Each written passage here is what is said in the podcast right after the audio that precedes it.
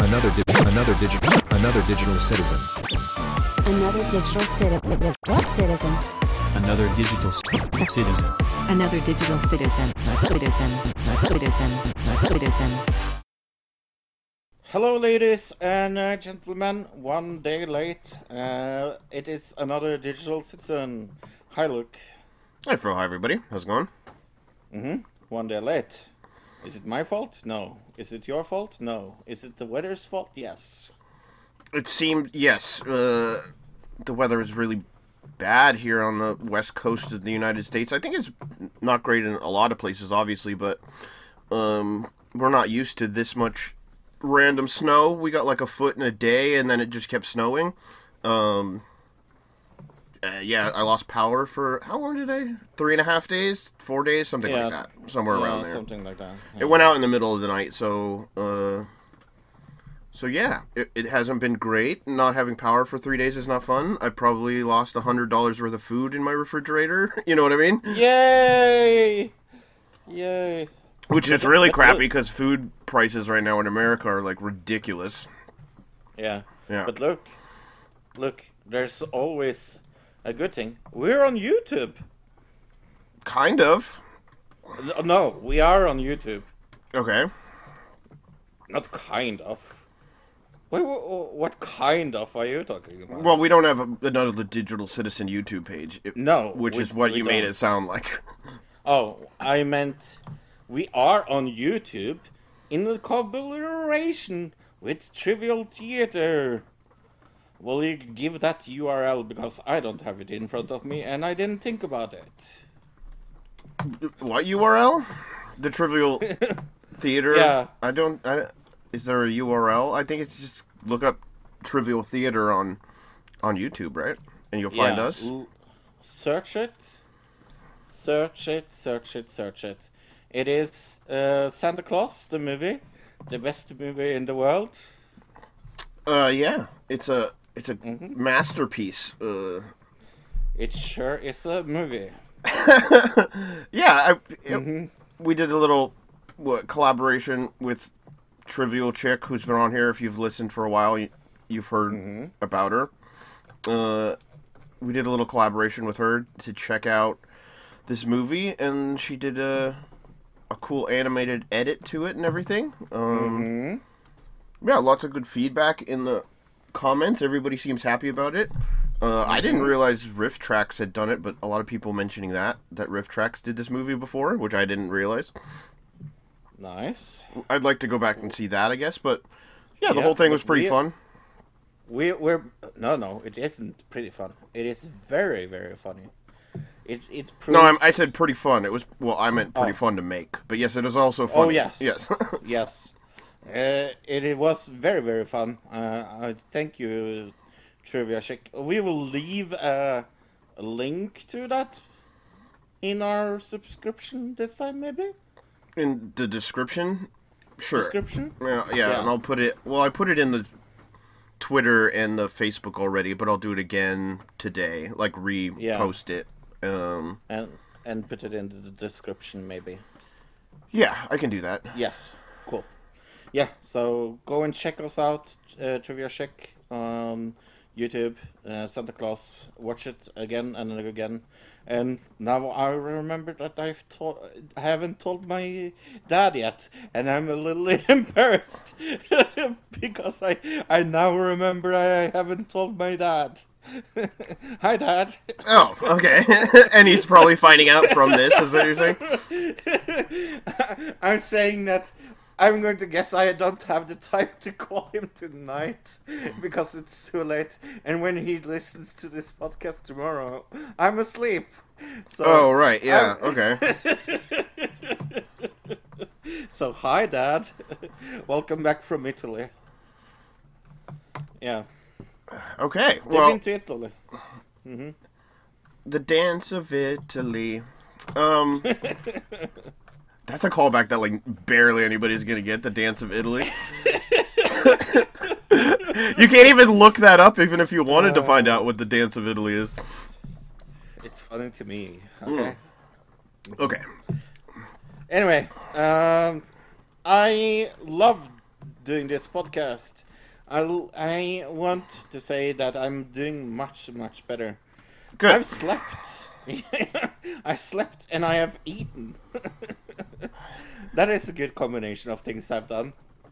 Uh, yeah, I've not slept all that well uh, because of pow- the power. So I, am totally brain dead right now, but mostly just lack of sleep. But I slept all right last night, I guess. So, um, I'm not going to make a snide remark and say what else is new, but right, yeah. Well, this was even worse. like having to like keep the place warm and everything. Uh, it was a real hassle. The snow is actually melting right now, so if you if we all of a sudden hear a giant bang on the roof here, it's probably because the the snow's melting off the trees, and if a giant thing of snow falls, you might hear it. I don't know. It might get left in. It might not.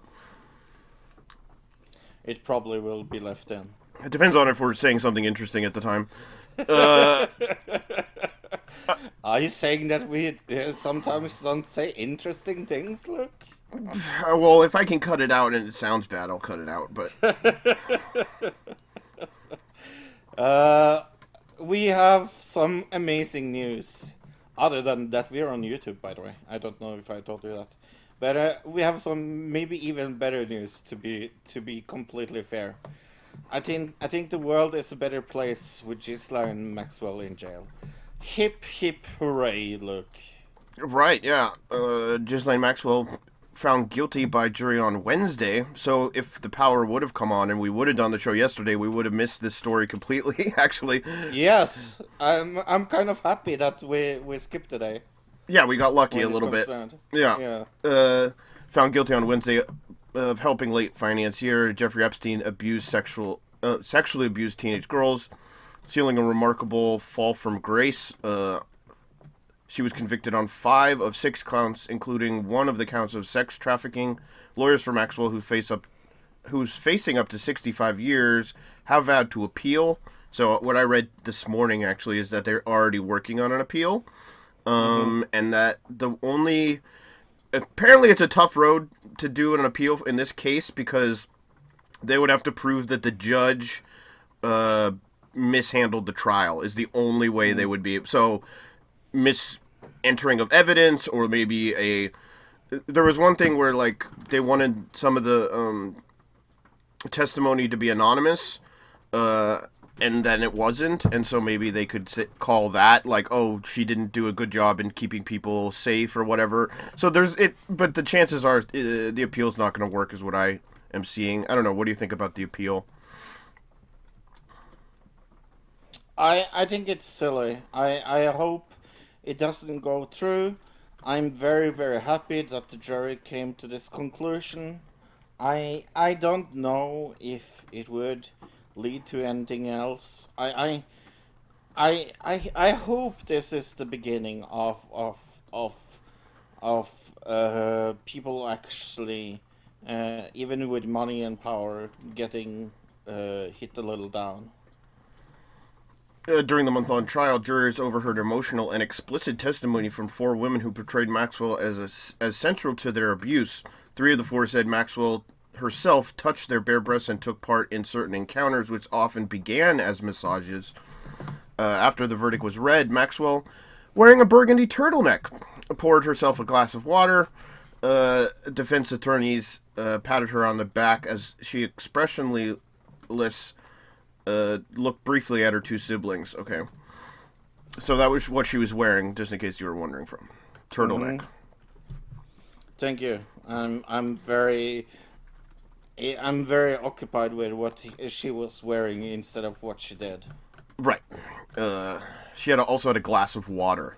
Important for those those details in the article. So Yeah, we we think details like this is judgmental for our, our point of view on Ghislaine Max- Maxwell.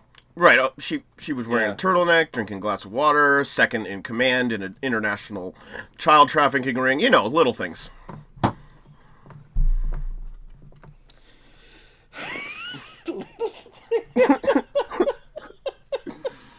Like small small Small details. Yeah, the details. Details. Yeah. Uh, Speaking of Jeffrey Epstein, Prince Andrew makes unprecedented request in his case uh, to for evidence in the case to be kept a secret. Uh, the Duke of York has made an unprecedented request for all witness testimony in his uh, abuse case to be kept secret. He wants depositions, including his own, to remain under seal. Uh, lawyers for the Duke's accuser said there was no logic or authority for such a provision. Uh, the or his lawyer has asked the judge to halt the proceedings, also claiming that Mrs. Giuffre is not a resident of the United States and did not live in Colorado. Instead, she said she. Uh, oh, he said she lived with her husband and three children in Perth, Australia, and therefore was unable to make a claim in under federal court law. Okay. So they're still trying to get rid of this lawsuit on like technicalities. They how many different technicalities have they tried now? It's like eighth, maybe. 15? Right.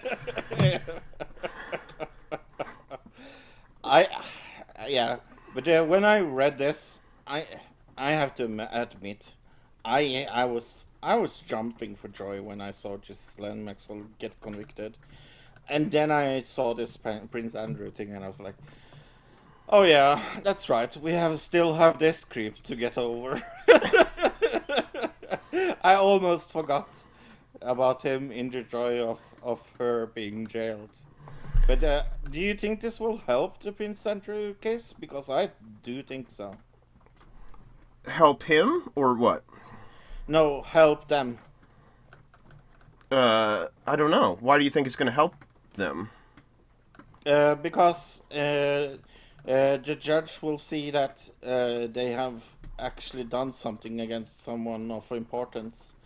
Maybe he will be brave enough to put the pin on what Pin- Prince Andrew did wrong. Oh, well, I mean, judges aren't supposed to look at this kind of stuff as like uh relevant to their ruling. They're they're supposed to be unbiased in this type of situation, so I don't think it's going to affect that. But I mean, it, obviously, humans are humans. It's going to have some Mm-hmm. effect, I suppose. Uh, yeah. Th- I mean, that's that's hard to quantify. I guess is- is my point. Uh, yeah, I guess so. But it, it, I think the whole thing is keep trying to keep all the testimony secret. Uh, obviously, trying to hide anything from coming out, even if he does. Um, even if he is, even if he's found guilty in this situation, if they make everything secret, uh, we wouldn't find out about pretty much anything, and maybe until after the until after the case. So, or after the court case. So, yeah, I don't know. I don't think that's going to happen. That's a weird request. So I don't know if it's going to happen Yeah, or no, not. I I don't think that will happen either. Sounds like an extremely weird re- request. Why would it happen? Just because he's royalty? Uh, well, I don't know. They they just let's see. Uh, blah blah blah. Yeah, I don't know why they want to. They they haven't said or they didn't release at least the reasons why they want it to be secret. But I would assume, yeah, because he's royalty. Yeah. Uh, let's move on to another royal ass. See what I did there? Uh, Donald Trump kept having to retape his videotape telling fans to leave the Capitol riot, which may explain his 187 minute silence during the attack, January 6th committee chair says. This is pretty. Wow. Uh, yeah. So if you listen back to our podcast where we were literally podcasting as the January sixth riot was happening, we m mentioned multiple times why why hasn't anybody come out and made like a statement on this? Like, I think we thought okay, Trump should come out for sure, but like. Why didn't anybody make a statement in that time period that was like, "Hey, you know what I mean?" Um, but I think it was mostly because they were waiting for Trump to do this video that we ended up seeing, like they said, 187 minutes uh, later, uh, which was underwhelming when we saw it on Twitter, right? Yeah. Um, but It Donald very honorable. Right. But I think one of the reasons it was underwhelming is because Donald Trump had to reshoot the video during the Capitol riot because he wouldn't quote. It says quote unquote he wouldn't say the right thing to tell his supporters to go home. A chair at the January 6th committee said it appears that he tried to do the taping several times but wouldn't say the right thing. Bennie Thompson told the Washington Post. Publicly, Trump remained silent for 187 minutes after the January 6th attack. The committee investigating the riot is trying to understand why the president took so long to speak as it weighs recommending criminal charges against him. Um, the video he eventually put out on January 6th, he told his supporters uh, they were very special people, if you remember that. Yeah, very special. It says the reasons for Trump's delayed response were significant because they could help the committee decide whether to make criminal referral against him. Um, one of the concerns is whether or not it was intentional or whether it was a lack of attention that, for that longer period of time, would warrant a referral. Um, Trump did not immediately respond f- uh, for request for comment, obviously. Um, but yeah, the, that's what they're saying is they had to retape it over and over again because he, I guess he he wasn't on script, which is not unusual for Trump to go off What? script. Trump, Trump was not on script? You must Right. be kidding me. Oh, come on. But in this like situation, it's like you kind of have to be on. You can't just like wing it. You know what I mean? When there's like a uh, a massive riot in the Capitol building happen. Uh, let's go to Michigan, where uh, you have a Governor Whitmer that uh, attempted to some kidnapper claim. What? we barely talked about this. I know I mentioned it to you, and you were like, "I'd never he- even heard of this" when I mentioned it to you, like in passing. But in Michigan, uh, right after the election, there were claims that a group of men uh, had uh, plotted to kidnap the governor of Michigan, uh, Gretchen Whitmer. Okay. Uh, it was big news in America. Everybody was talking about it. Uh, and uh, what we're seeing now is that the defense for the five men accused of plotting the kidnapping are seeking to dismiss the indictment, uh, alleging that the FBI and federal prosecutors entrapped their clients. Okay. In a 20 page motion filed Christmas night, the attorneys claimed that the federal government invented a conspiracy theory about the kidnapping plot in an order to entrap the five men who now face up, uh, up to life in prison. Uh, essentially, this is a quote uh, from the attorney. Essentially, the evidence here demonstrates a egregious overreach by the government agents and by informants uh, those agents handles when the government was forced oh faced with evidence showing that the defendants had no interest in in a kidnapping plot it refused to accept this failure and continued to push its plan on them uh, the lawyers claim that the government initiated the case despite the fact that they knew there was no plan to kidnap the woman, no operational plan, no details about how to kidnap, uh, how the kidnapping would occur, or what would happen after the kidnapping. Uh, furthermore, the attorneys allege that the FBI informants who helped the government with their investigation coaxed, persuaded, cajoled, and played to sympathies, cultivating friendships in the group, took advantage of the defendants' financial situations, and suggested that the uh, that the offense they proposed would further a quote unquote greater good, uh, is what the FBI told these men. The greater good.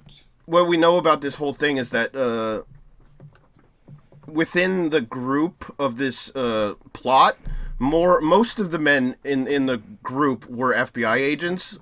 So there was like 11, 11 men. Let's say I'm. This is just a random number because I'm going off of the 5 Uh, most. Uh, Six of the eleven were like FBI or former FBI or something like that. So, um, yeah, Defendants were initially arrested and charged with kidnapping conspiracy uh, last year. The FBI the FBI has denied the entrapment allegations and maintains that the men are anti-government extremists who attempted to kidnap and assassinate Whitmer.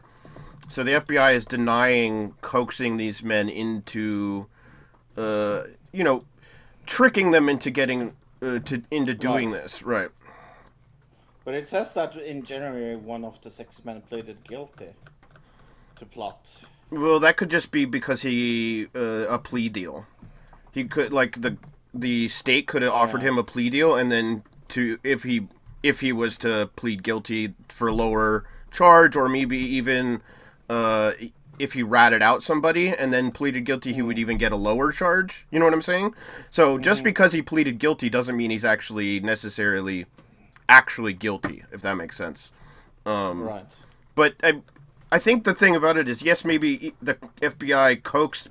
This is the uh, in quotes coaxed, persuaded, cajoled, and maybe played on sympathies. But I mean, uh, they did get to a point where maybe they were actually thinking about doing it. So that is bad. But it reminds me of a lot of other situations where. Would these would they have ever even gotten to this point if the FBI wasn't pushing them to do this, right? Um specifically the Portland Christmas tree bomber is the one that comes to mind like instantly in my head here in Oregon. Uh, from I don't know when I was in college, maybe there was a a. Do you remember this at all? No, I don't. There was a Christmas the Christmas tree in downtown Portland. There was this huge thing that this uh, Muslim man uh, was arrested and found with bomb making materials, and the FBI arrested him uh, and said that he was going to set up, you know, bomb the the Christmas tree lighting ceremony of this Christmas tree in downtown Portland. But what was found out is that the FBI actually gave the man fake explosives and Oh, right. and uh, yes, like I- basically yes, set yeah. him up to to do it. Like he would he had no resources to get to the point to where he was uh and they even gave him fake explosives and everything else. Um s- he wouldn't have ever had explosives to even try to blow something up uh even fake explosives if the FBI hadn't pushed him to that point. Um and so I think this is a tactic that the FBI uses is where they will infiltrate a group like this and then radicalize them. Like some people, these men were radicalized by the FBI to a degree. Does that make sense? Which is, then you look at other things and you're like, okay, wh- how, what other things of extremist violence are being pushed by our own government just to arrest people who are against the government or whatever? Yeah. Uh,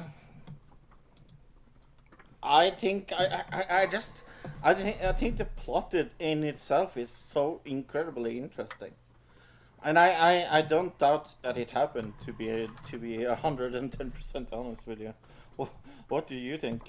Do you think this is a true story Uh, well, which part? Uh, that You- they did it, that they did this? the, That they, uh, the FBI did this? Who did this? yeah, yeah. You gotta be more That the specific. FBI, that the FBI did it. it seems like it to me and they have a track record of doing these kind of things in the past so it i have no reason to doubt that they would do something like this. Um, and we know for a fact that there were fbi agents embedded in this group so yeah i, bel I believe it. Yeah. Uh, well, now we're going to Poland, where I thought the president was called Vitos, but uh, that is not his name. but uh, uh, Polish President vetoes pres- media bill bending to the U.S. pressure. uh, the Polish president vetoed a bill that would force Discovery Inc. to sell off most of it, most of, of the country's private television network. Oh, oh, to the private television network, diffusing a row that strained relations between Poland and the U.S. The the bill adopted in a surprise parliamentary vote in December blindsided Washington and sent thousands of Poles to the streets to protest over what they saw as nationalists attempting to muzzle an independent broadcaster. You know that independent broadcaster Discovery Inc. Yes. yes. Very independent. So independent. Yeah, super independent. Uh, never own. They don't own like many, many American TV no, no, networks. no, Um, if implemented, the law would have forced the U.S. media giant to sell off more than fifty percent of its local uh, units. We agree Mm-hmm. to something, and we need to keep our word. Uh, he, the president said at a press conference referring to a treaty uh, th- that Poland signed with the U.S. in 1990. Okay, so I think a lot of people are kind of going, why are you bowing to the United States so much? But I guess it's because of this, whatever this treaty is that I don't, I'm not really, we'd have to figure out what the treaty is, right? Right. I'm going to guess it involves a lot of money, look. That is what I'm going to guess. Weapons or or or money. Uh, the U.S. Poland tax treaty allows U.S. companies to access the Polish market without paying taxes in both countries. Uh, income tax convention between the U.S. and Poland prevents fiscal evasion on dic- different taxes in both countries. I don't know that. That It, that just like has to do with taxes. Yeah, I don't know what that has to do with like uh, not allowing. money, money, money, money. Yeah, that's strange. It says allowing U.S. companies access to the Polish market. I guess maybe in there it's like you can't deny us access to your market. Maybe that's what this has to do with. That's hmm, Right. Okay. And open up like yeah, economy. It's good for the economy if uh, like American companies start up in Poland. Right. So- Yeah, and, and- they don't even have to pay taxes. How else are they going to get their ancient aliens fix? Um, How are they going to be convinced that mermaids are real with a fake documentary that everybody for like 10 years thought was real? That was Discovery, right? I'm pretty sure, yeah. Yes, yes, it was. the the documentary that uh, our friend Tilly saw and was convinced it was true. And she wasn't the. That's just it. She wasn't like alone. A lot of people No, thought no. it was real. Yeah. Right, yeah. So look, imagine you and me on a sunny su- some summer holiday.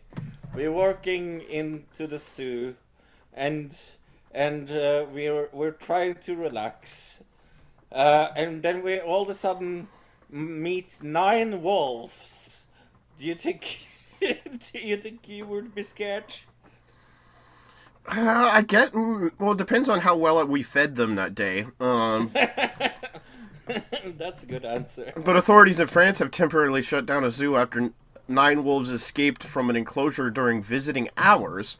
No humans were injured in the incident last Wow. week at the How? Zoo in the south of Tarn region. But four of the wolves were shot dead by the park workers, and five were uh, anesthetized by local officials on the scene.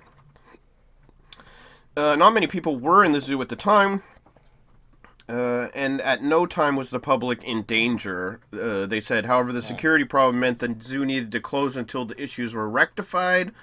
The park's owner said the wolves were recent arrivals uh, and escaped after destroying security installations, but never left, oh, physically left the zoo itself. So, Yeah. Uh, I would assume they're just because they were new that the wolves figured out a way to get out that they hadn't, you know, tested. They hadn't, maybe they hadn't tested the enclosure well enough or something. Yeah. Right. Yeah. I feel sad that they had to shoot one though. That's always sad. Well, more than one, but yeah, uh, four of them of the nine. yeah. But yeah, that's. I mean, yeah, it's not good. That's that's sad. Yeah, I'm uh, I'm a pacifist when it comes to killing animals as as well. Uh, so, how do you think humans would respond to the discovery of aliens?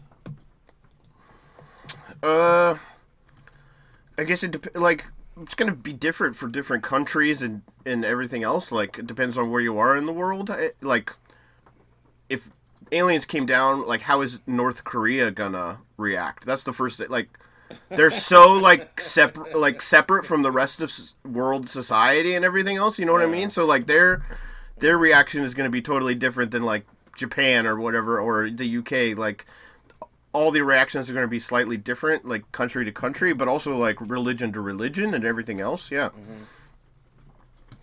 But uh, I love that NASA is now going to try to find out. And how are they going to find out? Well, they are going to invite a bunch of religious scholars.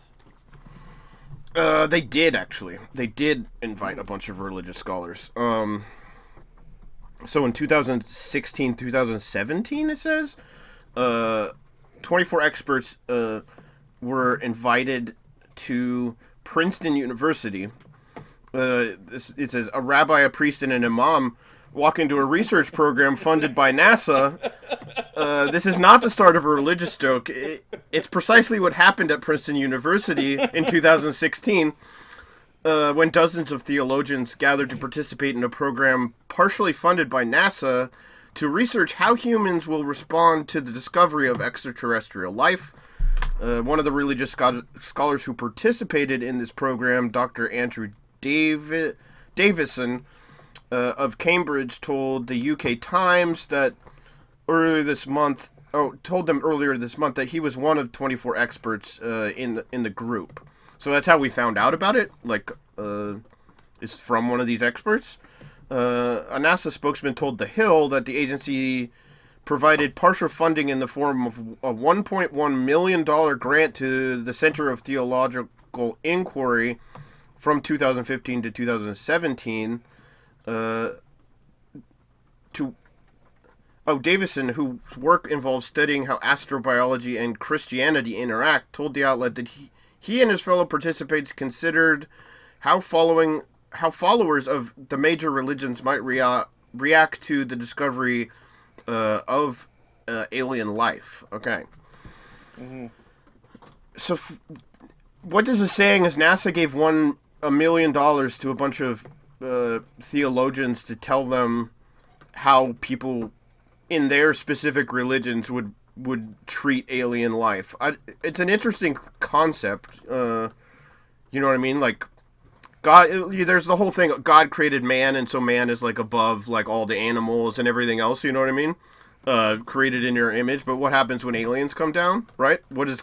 Did God create aliens? I guess that's a good question. Yeah, I I think I think the religious scholars would would have a problem with aliens on on the term that we we we don't really have a testament uh, for them. Maybe we needed to rewrite the Bible even if there was aliens. Oh, like multiple uh, religious books. I, w- I wouldn't say need to be rewritten, but reinterpreted for sure. well, the only religion that doesn't have to change in that worldview is actually Scientology. Believe it or not. What about the Mormons? Don't they believe in some kind of alien? Yeah, they do. yeah. Okay, yeah. Um, there's other pro- weird alien religions that are gonna be fine uh, Oh, around yeah, the by world. way, by the way, for the Mormons out there, go and ask your pastor about Kolob and why God lives on the planet Kolob. Yep. Another thing I noticed about this is uh, NASA was asking this in 2016, uh, uh, well, 2015 to 2017. Sorry, uh, when and the videos of the the UFO videos that came out, like the first ones that like were accidentally released. You know what I'm talking about? Mm-hmm. The ones that were done by what's his what's his name? The guy from Blink 182. Oh yeah. Uh, yeah. He's yeah. they came out in like 2018 2019 um and so nasa was researching this before all this stuff came out about like the alien spacecraft. Like this now we look at like this last year and like the this is the year where uh the government came out and said yeah there's definitely ufos and we don't know what they are right? But they were already trying to figure out what how the how people would react to this years before. So did they know years before? That's my question. Mm-hmm. Right? Doesn't that make sense in your head? Or am I Yes, it does, stretching? yeah. Right. No, I don't feel you're stretching at all. To be fair, I think this was the year the government said there are UFOs, but they are not really dangerous. That's more or less what they tried to say to you, at least. Or that yeah, they don't seem to be a threat for sure. Yeah. Uh, they haven't done anything threatening. Uh, We just know that there's these weird things there. Right. That's what the government said. Yeah, yeah. Uh, okay, what is this video about? I haven't seen it.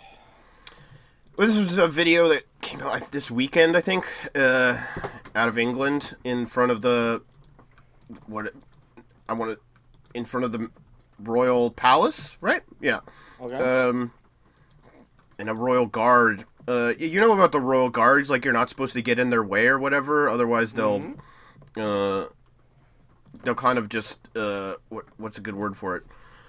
They'll just keep going. So uh, there's this kid like checking out this, what was going on there, and then this video came out and became a huge scandal. So go and give me a countdown whenever you're ready. okay. And oh, this plays automatically. How do I go back? Okay, there we go. Okay, sorry about that. Okay, give me a countdown. And three, two, one, go. It's loud. Okay, we're seeing them walk in there. Oh, and he just literally took the kid out. It should just autoplay. There we go. Playing again. Yep. So Yes, apparently they're way. supposed to like give fair warning, like, eh, so they. Sh- Yeah. but like, he just yells "make warning. way" and just like seriously takes that kid Just- out with no. Kid out. How old do you think that kid is? Maybe five, Five. six? Yeah, five, six. And then he just Wow. steps over him like, peasant. What? Get out of my way, peasant. What an asshole. yeah, I mean, what year is this? I, I understand that, like, they're they're like trained to do that, but uh, just take a left really quick. you know what I mean? it's not that hard to like walk sideways. Hey, what day, day is it tomorrow? Is it tomorrow, New Year's? I don't know. Yeah, tomorrow, New Year's. Yes, I hope so. It's New Year's Eve tomorrow. Yeah. Yes. So it's the last day of the new year. Do you have any New Year's planned? Uh, no, I don't think so. I No? It's been such a crazy week without having power that I haven't made. I I have not done anything really except for just like try to survive. So I'm going to eat turkey tomorrow. I'm turkey going to be yeah, I'm going to be American tomorrow. is that what we do? We eat turkey on New Year's? That's not what we do. We get No, drunk on no. New Year's. So if you you got to drink No. like a shitload load of champagne, I got a kick from champagne. and for some reason Cheese Whiz is always like whenever you see a mo- like a movie or a TV show, Cheese Whiz is like a very like uh American New Year's Eve thing. You all like next time you see a scene in like a bar at New Year's Eve and the two main characters are kissing, look around and there's always some dude with cheese whiz. I don't know what they've got like a monopoly on the New Year's Eve market.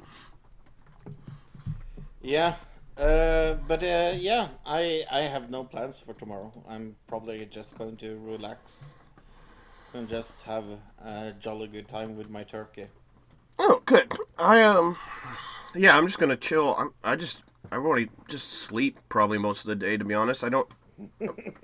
I don't want to do anything crazy. But uh, look, uh, the thing is, Tron is going to tell the truth. Happy fucking New Year! This is Tron with Tron Tells the Truth. The last Tron Tells the Truth for 2021. 2021 have been the same shit a year as 2020. And as we end this fucking month of December, I can just say, fuck it. Because it looks like 2022 is gonna be the same. Yeah, I know we have no restriction in the United States, but here in Norway, things have been closing down again, and parts of Europe is also closing down. I was looking forward to having a normal year, 2022, by going to Amsterdam in, in March 2022. I know what you're all thinking. I'm going to go there to smoke weed. No, I'm not. I'm going there to see Genesis in concert. But anyway, back to the fucking year of 2020. It was 21. For us in the Green Party of Norway, it was a disappointment. The climate case is awareness is high among the youth, but people don't vote for it. You have to fucking wait for before it had something sh- really shitty, and something shitty is gonna happen. So, where's the status? The Russians are building up their army next to the border of Ukraine. China is not pissed. The Americans are pissed. And it's more fucking weapons and nuclear arms than ever. Top of that, a pandemic. And some more mutations? Who knows? What is 2022 is bringing us? I don't know. We have skeptics. We have fanatics.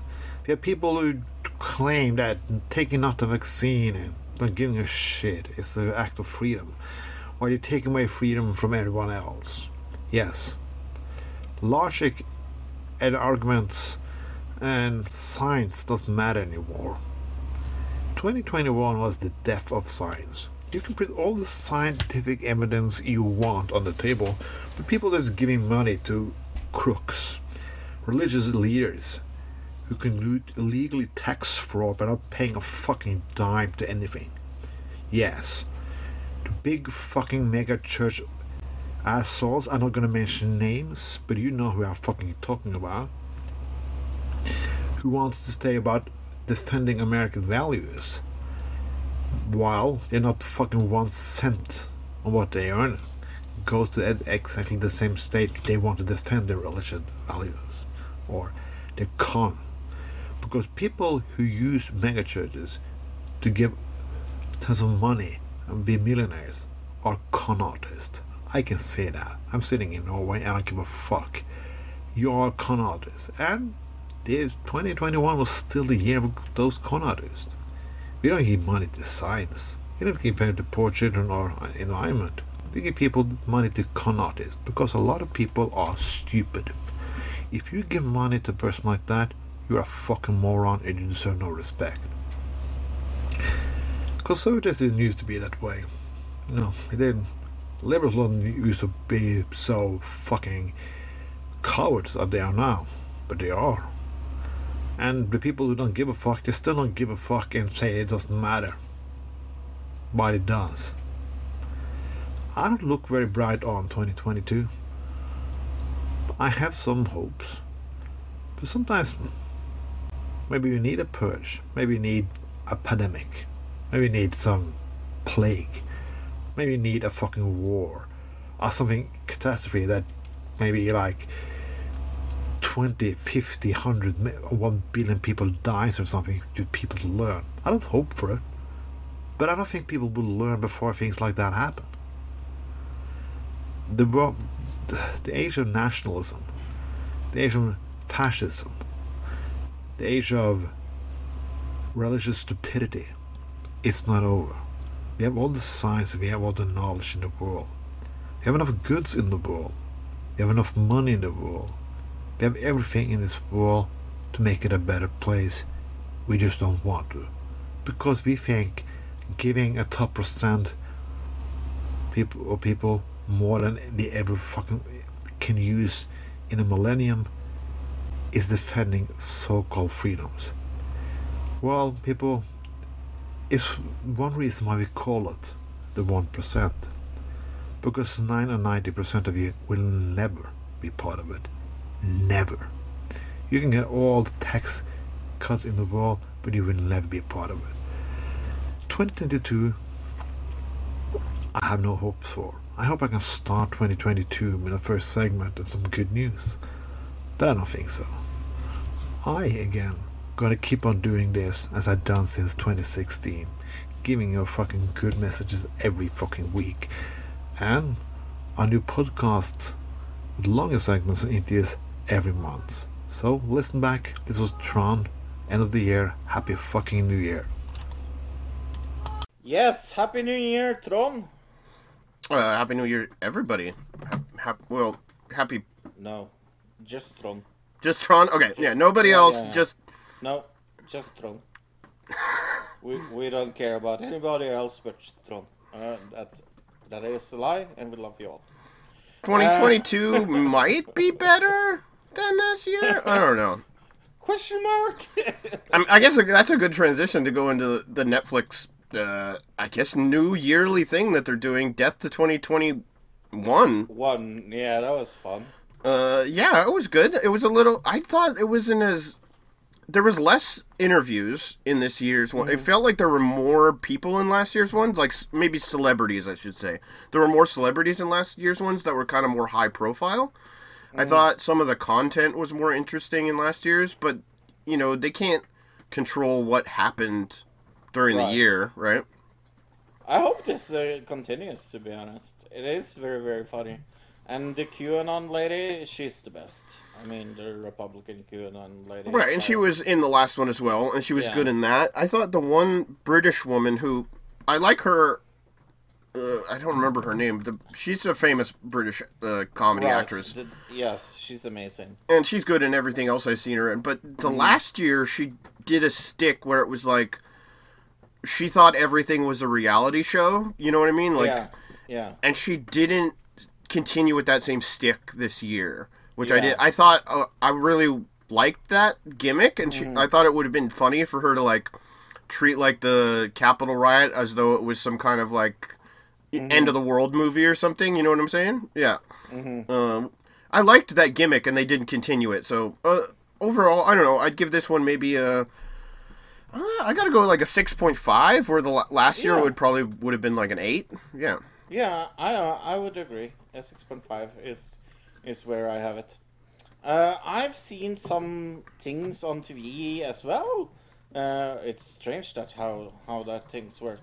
Uh, I saw Station Eleven. Did you see this? No. This is a Paramount Television Studio science fiction drama. It is a post-apocalyptic saga uh, in different timelines. Uh, it's about uh, this devastating flu. Stop me if you have heard this before. Um, and uh, how they attempt and reimagine a new world. It's a it's very standard, very okay. Uh, some very good actors. Uh, Mackenzie Davis is in this, and Himesh Patel, uh, that I also uh, much like. Uh, I will give it a six, I guess, for the two episodes I've seen. Uh, I saw Love Never Lies on Netflix. Mhm. I also saw ne- Love Never Lies. Did you? Okay. Um, Yeah. I downloaded this. I, I wasn't able to see a lot of TV and movies just because I didn't have power for four days. But uh, I was able to download it onto my phone uh, and watch this. It uh, is about. It's a dating reality show, just like Love Island, kind of, kind of, or any of those kind of shows, right? Except the gimmick to this one is that there's a they have lie detector test sessions every what at the end of every day or something. It seems like, Uh, and so they they come in as couples, and then e- each one has to individually take a lie detector in front of their partner, right? Uh, And they ask them tough questions. Like in the first episode, it's just about like their uh, pr- previous relationship, where it's very much like. Uh, did you ever cheat on them when you guys were dating or whatever like that if they're married specifically um and yeah the the concept is kind of interesting it's is it spanish i think it's spanish It is Spanish. It's uh, very, very Spanish. Uh, I I don't know why you were so surprised I watched this. Well i think it came out in november Oh, it, so it- it's oh. kind of random that we both watched it this week i think Oh, yeah oh, yeah, yeah. I guess it's it's because it was nothing else new, but yeah, no. Uh, I it's just like this sex. I, I, I think the the thing with the money, uh, is kind of like strange, where like they lose money if they lie, but they gain money if they, uh, they uh, tell the truth. right I, I like that concept of it. That that is a very good concept. well it's similar to that one where uh, if you if they sleep together or if they kiss or whatever if they have any sexual Right. interaction they lose money like so they start with a prize pool and then uh, over time they can lose money uh, as they go which is kind of an it's i like this better than that one where they're like if you kiss because in this one you can't have a situation like in that that show where in the first season the two women just start making out in the bathroom just to spite people right that can't happen in the show where you know what i mean well i guess if you just wanted people to lose money you could say the wrong answer on thing, yeah. purpose. Yeah, yeah, but what would the use be of that? And you'd have to be lucky because you don't know what the right answer is technically. So yeah. Right. Yeah. But yeah, no. Uh, very standard. I gave it a five point five. Uh, I gave it a four point five, but I thought it was like Right. it's definitely below average. Um, it's a I just a it was a little bit better. oh okay. Well, I just think like any kind of crappy reality show like this is is just below average in my mind, no matter what. Yeah, I can understand that. Formulaic, yeah. Uh, the Silent Sea. Yeah, the Silent Sea. Yeah, I Did you watch this? I did not watch this yet. I have it though, and I need to see it. Yeah. Uh, it's a Korean science fiction uh, show. Um, I saw two episodes, um, and I'm probably out, Okay. but I liked it. Don't get me wrong. It's not, it's not bad. It just feels a little. What's the word I'm looking for? Tr- tr- Trite and and a little bit boring. The only thing that I was very happy about that they have one of the people from Squid Game in this uh, Oh. that I recognized. Sure. So thi- this is about the members of of this uh, station uh, that have to like fight uh, when their station is in danger, and they have to like decide what their mission will be and how like their destiny in, intertwine with uh, with things they do. Uh, and it's about this moon uh, uh, moon uh, station, and yeah, it's it's very. It feels a little too soap opera, maybe Okay. for me. I guess that's my biggest complaint, but I, I, I, I will continue it if if uh, you watch it and you all of a sudden go, oh hey, Fro, you're a- maniac. You should watch a new episode. But I, I think I will give it a four. All right. Uh, it seems like Netflix is kind of they had the success with Squid Games, and they're like, Mm-hmm. what other South Korean things can we just like pump out as quickly as possible, right? Yeah, Because didn't we watch a South Korean show last week, or was it the week Yeah, before we that? did. No, yeah, it was the week before that. Right, okay. I- yeah. Which I, I guess I understand it, but it's just like, mm, if you're gonna do that, they better be shows that people are gonna that aren't like B B tier. They gotta all be A tier, otherwise you're gonna start losing people from wanting to see those things just because they like Squid Right. Games, right? Yeah, yeah. Right. Um. Okay. I mean, the last thing I watched uh, was Into the Dark season three because I had that on my phone and I caught up on that. It's very good. It's very fun. Mm, I need to see this. I'm season. hoping there'll be a new season. Um, Yeah. but I'm not sure. But yeah, it's it's definitely still like one of the best shows out there.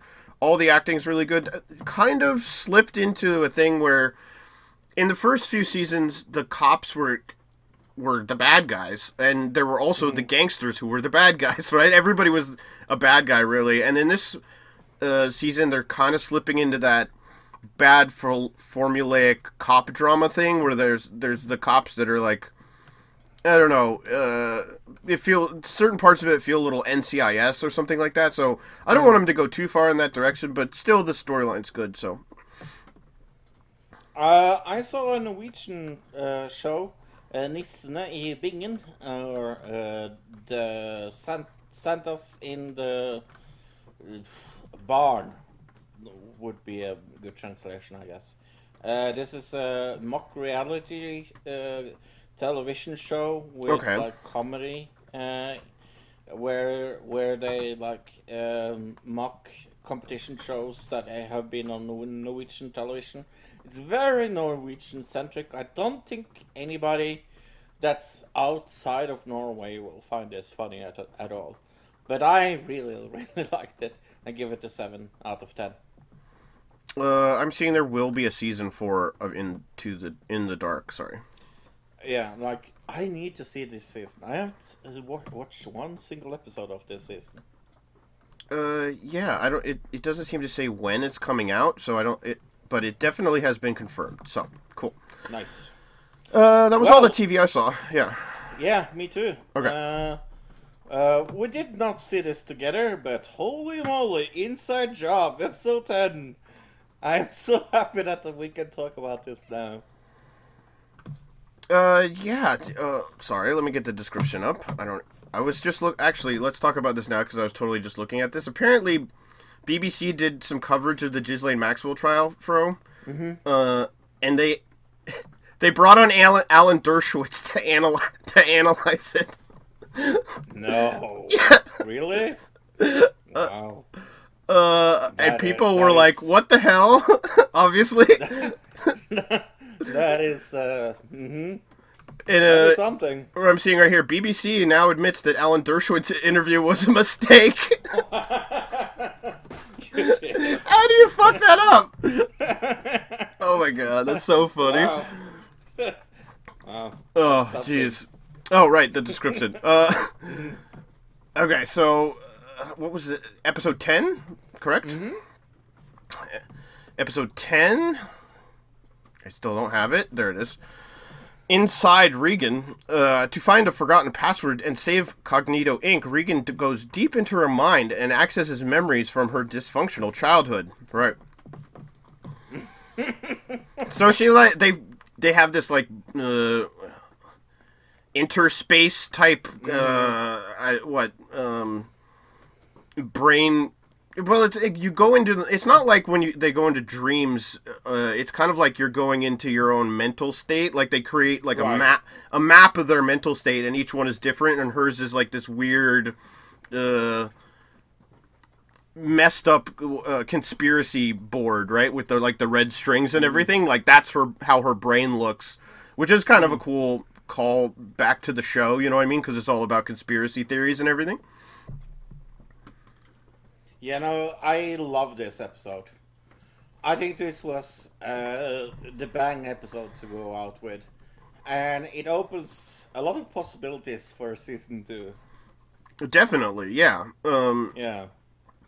because the you know the father storyline is still going obviously um and then she's running the place now uh we still have all our main characters uh and i guess did the president robot die in this? I actually don't remember. No. he didn't. Yeah so there's so, that no. story still going too. So yeah there's a lot of possibilities for a season two um for where they could go next with this. I mean like a lot of possibilities. Yeah. Now this is just plain crazy, plain funny, and the animation is top notch. I give this episode an 8. Uh, yeah, I'll give this episode a uh eight point five. Yeah, I thought it was good. Go to audibletrial.com forward slash ADC. That's audibletrial.com forward slash ADC if we want a free trial and a free book. Get a free trial to Audible and a free book. Uh, it's a 30 day trial, and you get to keep the book even if you cancel uh, before the 30 days is up. You can get documents that changed the world, a BBC Radio 4 history. It's a Sony winning investigating history series, and it's 29 hours and 30 minutes. I loved it. Uh, high, highly recommend. Okay. Uh, Top five best and worst TV shows of 2021. Um, Yeah, you started the bad list. Uh, no, you started the good list last last time. So last week. Okay. I will start the good list this time, I guess. I can tell you right now, my good list is uh probably a quarter, if around, of the size of my bad list. It's like Oh, my bad list is so there's so much bad this year, and not that much have- good. Like very little good. I have so much good and almost nothing bad, so that's funny. Okay. I don't know how that's Okay. possible. But we shall start with my number five. My number five is uh, Reservation Dogs. This is a comedy drama uh, on Disney Plus. It is on here. Uh, uh, for integers teenagers in rural Oklahoma steal, rob, and save in order to get exotic, mysterious, and Faraway Land of California, uh, written by uh, Taika Waititi. Um, 8.1 out of 10 on IMDb, n- whooping 98% on Rotten Tomatoes. Amazing TV show. Recommend it wholeheartedly, as they say. Uh, yeah, this was on FX, by the way, not Disney Plus. I was like, I don't watch. It was in Disney Disney Plus on in Norway. I said. Oh, I see. Okay, yeah, in America, Yes. then it's uh, on FX. I was like, mm-hmm. how did I watch this if it was on Disney Plus? Yeah, No, no.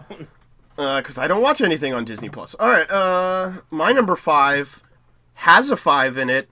It's Girls Five Eva. How does mm. that? That's pretty good.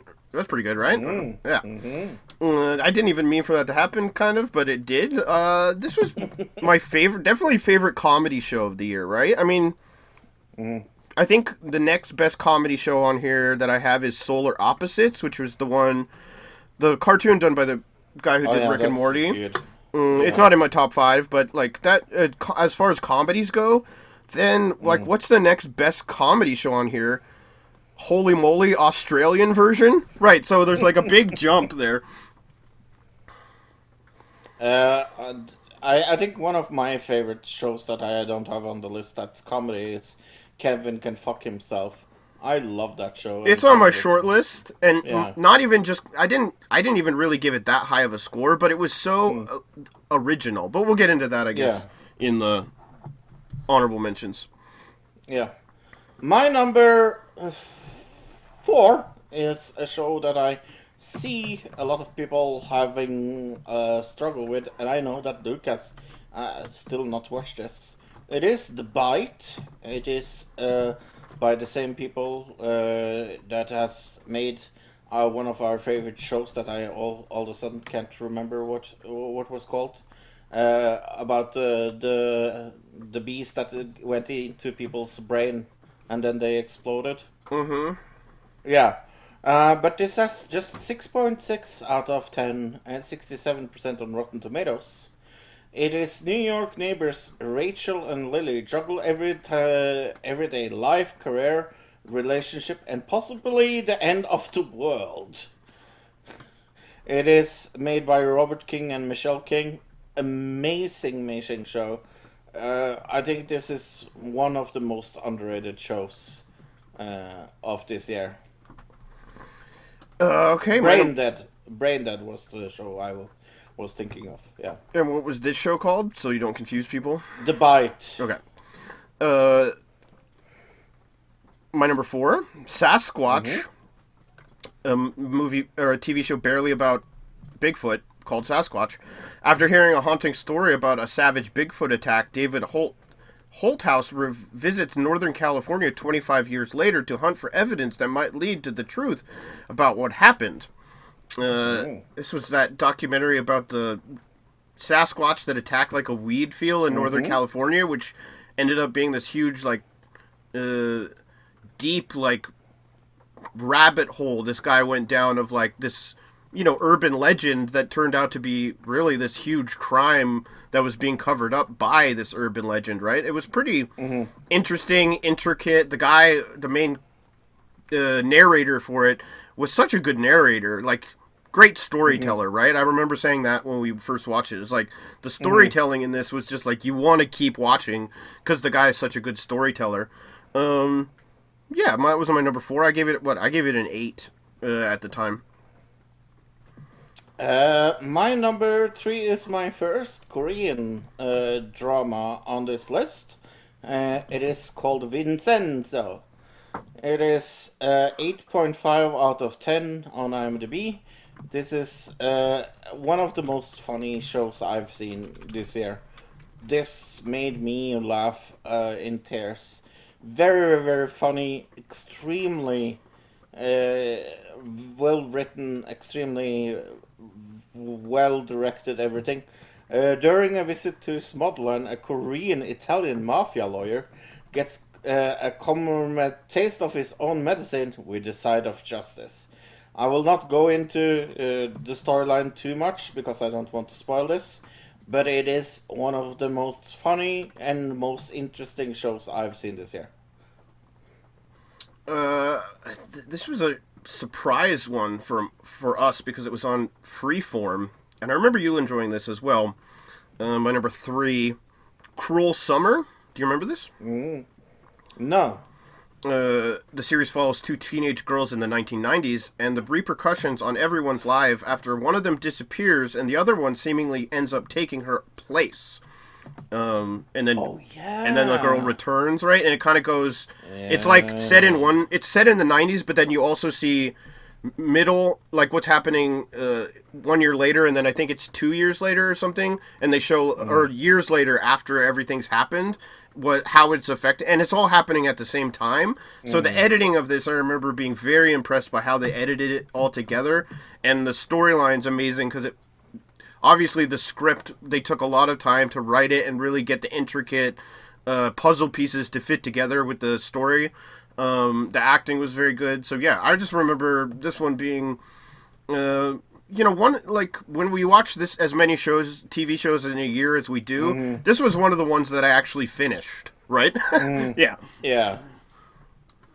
It's really good. My number two is a very independent show you never heard of Squid Game. Have you heard of this? never Never. it's not on my list at all No. Uh, it has gotten an 8 out of 10 on IMDb, 94% on Rotten Tomatoes. Uh, I'm not going to go into what it's about. I'm going to let Luke t- tell you about that later. okay But uh, yeah, that Squid Game my, is my number two. My number two is reservation dogs which was your number four i Oh. think uh, Yes. four indigenous teenagers Nice in rural Oklahoma steal, rob, and save uh, in order to get to California. Right. Um, I think I even said this when we were talking about the Golden Globes. I was like, this is a, was a sleeper that nobody seemed to talk about, but Yeah. was so well put together, and the acting was very good, and the story, uh, it made you feel like you were there in that situation, kind of like you could feel for every character, and even the stupid drug dealer kids. You're like, at least for me, I'm like, I knew those kids when I was growing up. You know what I mean? Like, I knew that that kid. I knew him. Uh, and so the characters are also very relatable, I guess. So yeah, that's my number two. My number one, and uh, to my surprise, my number one, to be honest, is Yellow Jacket. I love this show. It has a hundred percent on Rotten Tomatoes, eight out of ten on IMDb. Uh, it tells the narrative of a team of wildly talented high school girls, soccer girls, that uh, players that who survives a, a plane crash uh, deep in Ontario wilderness. But when a series of chronicles their descent from com- uh, from a complete but thriving team to warning cannibalist clans who also tracks their life, attempting to piece their life together. This has an amazing uh, cast: Sophie Nélisse, Jasmin Savoy Brown, Sophie Thatcher, uh, Melanie Lynskey, it's Christina Ricci, Juliette Lewis. Amazing show. Um, the most underrated show of this year. All right. Uh, let's see. Honorable mentions. Yeah. Oh no, I got to do my best. Obviously, it's Squid Game. My number one. Wow, I mean, what a shock! I like went through this and I was like, I don't want to be. I, I really don't want to be so uh, obvious. You know what I mean? Like it's so obvious Right. to put Squid Game at number one. But after going through my list and like looking at all my shows that I put in my uh, best of the year short list, I'm like, nothing competes. There's nothing that like I saw that even like comes close. So uh, there was no way to like put this anywhere else but number one. Sorry, I didn't hear you at the end there. What what do you say? You cut out. Oh, okay. Let me write down time code. I didn't hear you. Sorry. Can you hear me now? Yes, Oh. you, you totally cut out in the end there. Okay.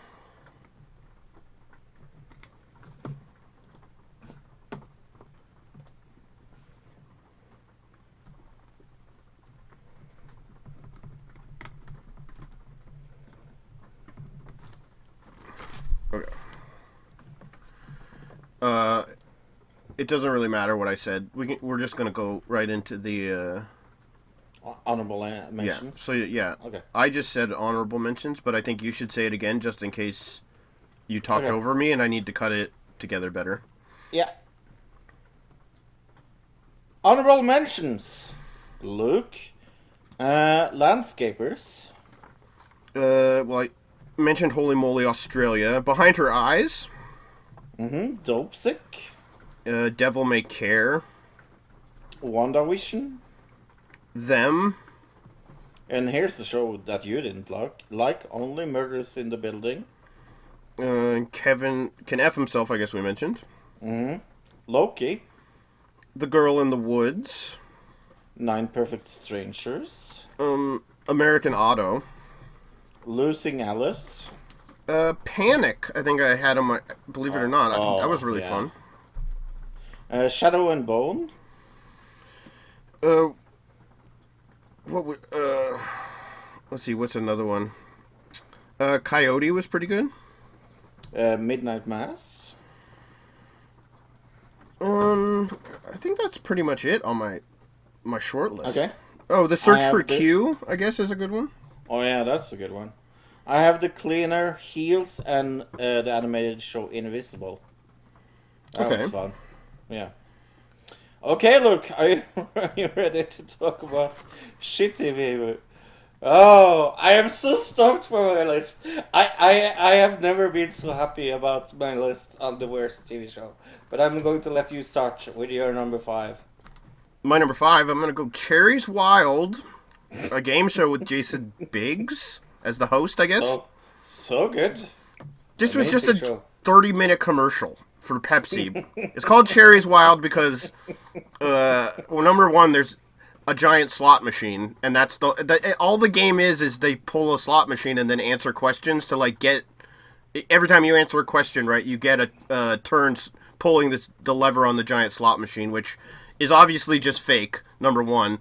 And it's all just a big product placement for Cherry Pepsi or whatever. Um, I remember the first episode at least. Maybe I don't remember if the second episode that I saw did or not, but it was like 100% completely commercial free, paid for by Pepsi. So like there weren't any commercials in it, but it was a giant commercial for Pepsi, right? So uh, interesting marketing tactic. I'll give them that. Terrible television show though. Uh, the game itself didn't make any sense. Uh, there was no strategy or anything. Uh, Jason Biggs was terrible. It always seemed fake. I don't even think the um, I don't even think the contestants were. I think they were actors. I think the whole thing was just a giant false narrative, bunch of bullshit. So, uh, yeah, that's my number five. Well, my uh, number five is Fuckboy Island or F Boy Island, where a lot of groups of uh, 24 nice and 12 fuckboys goes to a tropical island where three three women are trying to find love. Re- and uh, remember, the premise is this: if they trick the women, they will get money. Well, fast forward to the last episode's uh, episode of Fuckboy Island.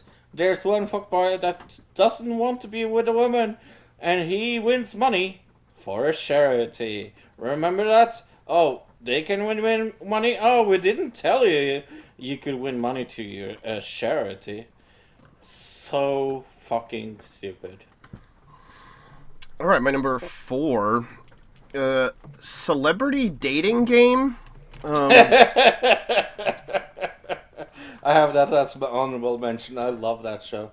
Such a good show. Uh, it's the dating game from the '70s that everybody doesn't remember because no, they're not like uh, 80, right? Um, well, anybody who was watching this probably, I guess it's on ABC, right? So maybe they were, but this had Zooey Deschanel and Michael Bolton for some reason. We had no clue why he was there or what his purpose was, other than there was one part where he sang or he played a song on the piano and they had to guess that tune, right?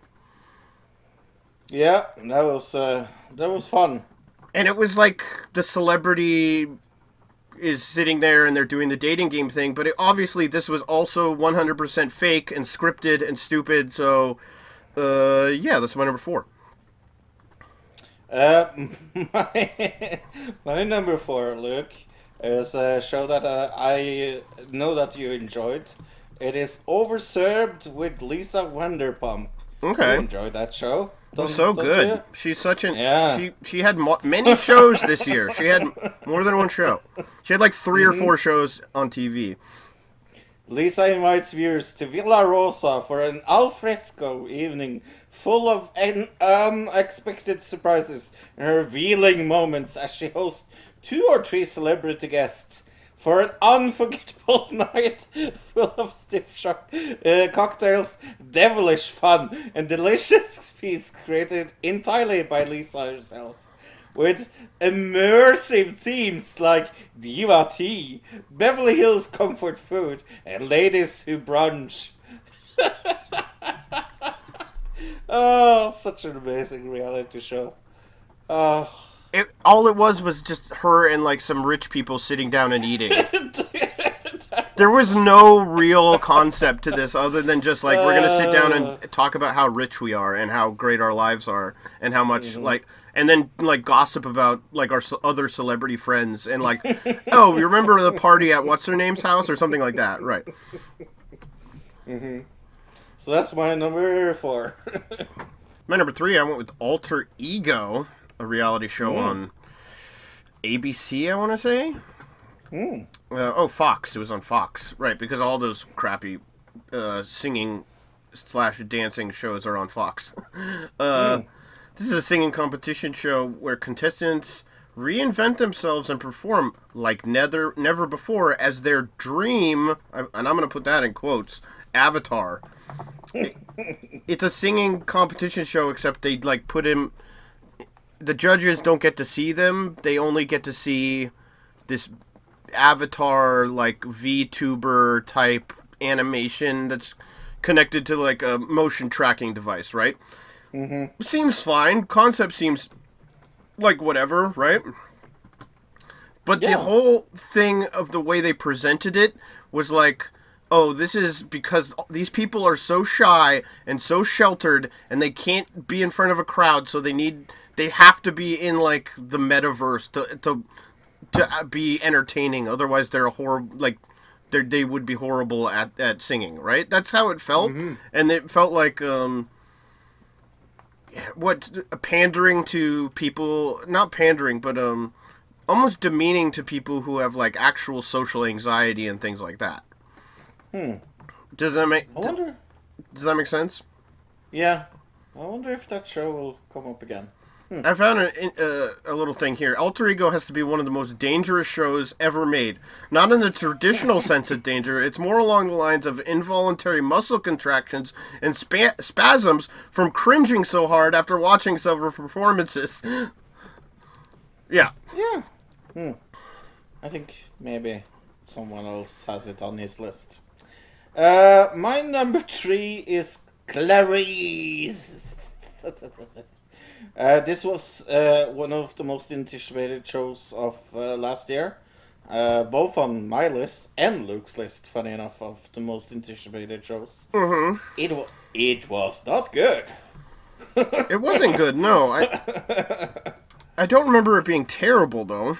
Oh, it was terrible. It was terrible. Luke. Oh, I gave it a 6.5. I even see it here, see it here. So you Oh. must have hated it Oh. more than me.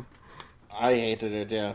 Clarice offers a deep dive into an untold story of the FBI agent Clarice Starling as she returns in the field of 1993, one year after the events of the Silence of the Lamb. Brilliant and vulnerable Clarice bravery give her inner light that draws the monster madden to her.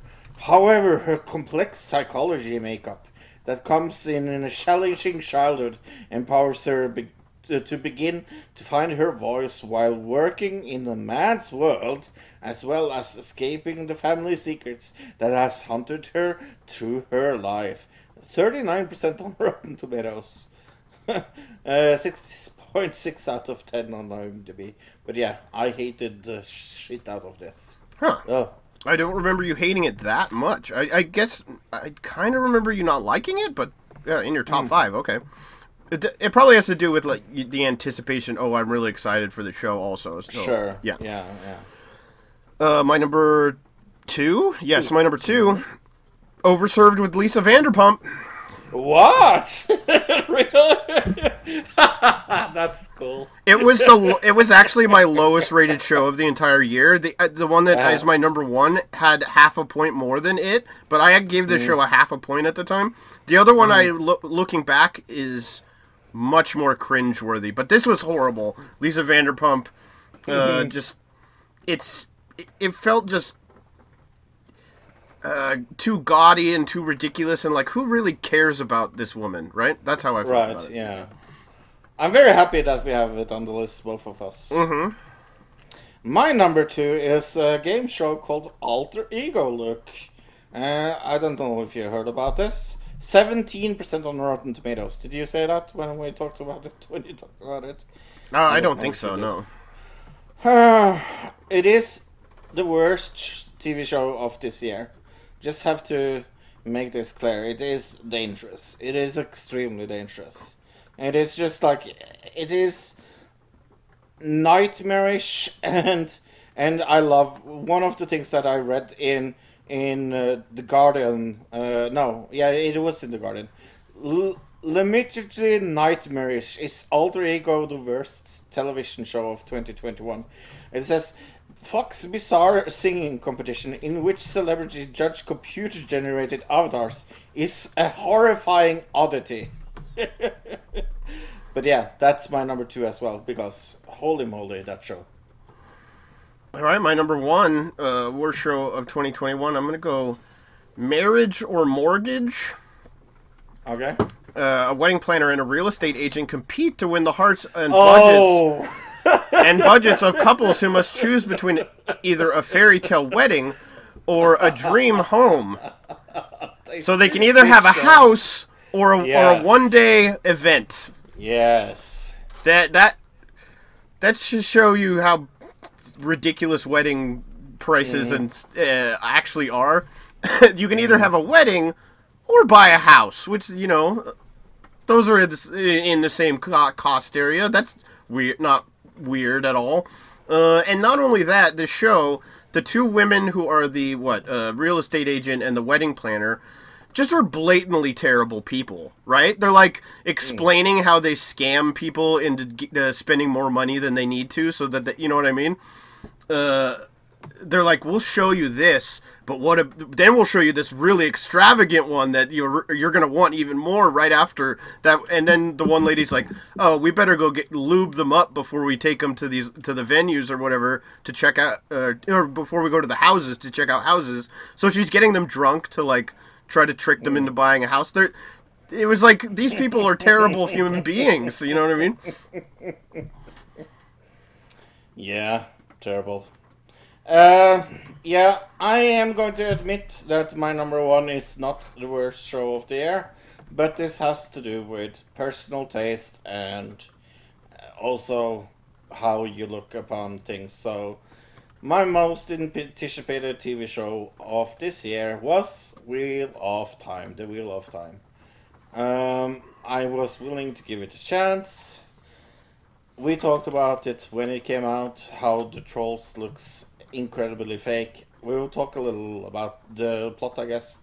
Moiraine, a member of the magical organization, takes five young people on a journey, believing that one of them uh, be the reincarnation of a dragon, a powerful individual prophesized to save the world or destroy it. It has Rosamund Pike in it, a lot of other. Uh, but listen to the uh, this uh, thing here. It has seven point three out of ten on IMDb. Uh, your chinchilla hates it, and it has eighty-two percent on Ret- uh, Rotten Tomatoes. Isn't those scores incredibly too high? Uh, I'm, I think it's definitely a preference thing, but I remember not enjoying it. Right. I mean, I can look it up Yep. really quick. Let me see what I gave it. I think you gave it one and a half points or something. I gave it zero. But yeah, no, I I despise this show. I really, really thought it was absolutely nothing. Uh, I'm seeing I gave it a 2.5. Yeah, a 2. Point, or a 2. A 2. That's why I gave it a 2. Ah, yeah, and uh, then we have like high things like when it says seven point three out of ten and eighty two percent on Rotten Tomatoes. That's extremely high. Uh, yeah, I guess I must not have. I must have skipped over Wheel of Time when I was doing my short list. Okay, well, let me look at this. Uh, dishonorable mentions. Uh, Yeah. I've got a lot of these, so maybe I should double up some. Uh, Sure do. uh, Call Me Kat and uh, Go Big Show. Uh, Jupiter's Legacy. That was amazing. Uh, yeah, that was great. Uh, Masked Dancer and Name That Tune. Too bad uh, reality shows. Ghost, the American version. Uh, Bling Empire. Uh, La Brea. Uh, Firefly, Firefly Lane, and then The Young Rock was also really bad. Hellbound. Uh, Assembly Required. That was a stupid show. The Crew. Remember that? Uh, yeah, I, th- I think that's on my list actually at some point. Country Comfort. You remember that redneck show? That was like so ridiculous, and it was all. That was a big commercial too. Hey, a show that both of you all saw, Cooking with Paris. Uh, over. Oh yeah. Uh, Zero Chill. Oh, the Holmes Family Effect. Uh, Fate, the Winx saga. That was shit. I don't. Do I remember that? Yeah, that was bad. Uh, Pooch Perfect. Sexy Beasts. Uh, Chad. Actually, remember that? no, I don't. That was the one where the woman was playing like the teenage boy. Oh yeah, that was so. Oh, It was so creepy. oh, oh, that's so creepy and cringe. I don't have any one more. Oh, really? Okay. Uh, Yeah. the Nevers. Uh, Oh, doing the most with Phoebe, Phoebe Robinson. Phoebe Robinson. Uh, Mm. Dad, stop embarrassing me. WWE Most Wanted Treasures. oh yeah. Big Trick Energy, which is a joke Mm-hmm. about penises. If you didn't get that. Um, Exposure, which was a reality show about taking photos. Uh, Pet Stars, which was a reality show about those. Remember, it was like the ugly dog cat thing. oh yeah, that was awful. The Upshaws. Oh, another Lisa Vanderpump show. Vanderpump Dogs was a show. Mm-hmm. Um, mm-hmm. Amazing Vacation Rentals, which was again, I think, just a big commercial. iCarly was terrible. It happened this year. Cheap Old mm. Houses. Comedy mm-hmm. Premium League was one you mentioned to me. Uh, Disney Magic Bake, Bake Off. Cash at Your mm. Door, also with Jason Biggs. Another Jason Biggs show in the bad list category. Uh, the D'Amelio Show. Uh, Q yeah. Force, a cartoon that was just incredibly not. It was offensive in weird ways. Uh, Frogger, which was a bad reality show. It was just uh, the floor is lava, right? Uh, NCIS Hawaii, La Brea. That was one that I was excited for and turned Yeah, out to be I- garbage. I said that, yeah. Okay. Uh, CSI Vegas. Uh, the Kids Tonight Show was incredibly terrible. Legend of the Hidden Temple. Did you mention that one? No. That was awful. Winter House. Judy Justice. Unidentified with Demi Lovato. You mentioned that one? no, because I, I, I, I want to not think that that exists. Okay. Tampa Baes, which was a reality show about Tampa in on the Bay. Uh, Paris in Love. Did you mention that one? Mm-hmm. Okay, that's my jam. Uh, coming out Colton was a very weirdly offensive show. Uh, Yeah, that to together with Q Force is one of like when when I think of like wrong things uh, in the L, L, LGBTQ plus community. uh, when nature calls. I don't know if you do. You remember that one? Uh, no, I don't think so. It was the one where the they put all the terrible voices to the animals, and then it was Oh, hosted yes, by some famous by- actress. Yes. Uh, yeah. Yeah, uh, Surreal Estate, Sexy Beasts. I don't know how you didn't remember that I, one. I said that. Oh, okay. say that. Oh yeah. Uh, Secret Celeb Renovations was a weird show where they renovated celebrities' parents' houses. Uh, the Unorthodox Life, Singles Inferno, MacGruber. Oh my gosh, yeah. So, uh, Cooking with Paris. Did you men- mention that? Yep. Okay. Yep. A lot of bad shows this year for sure. Definitely. Uh, Luke, what about movies? Have you have Oh. had the time? To... oh my gosh, Oh. I totally missed a show on here that co- probably should have ended up in my top five. Wipeout.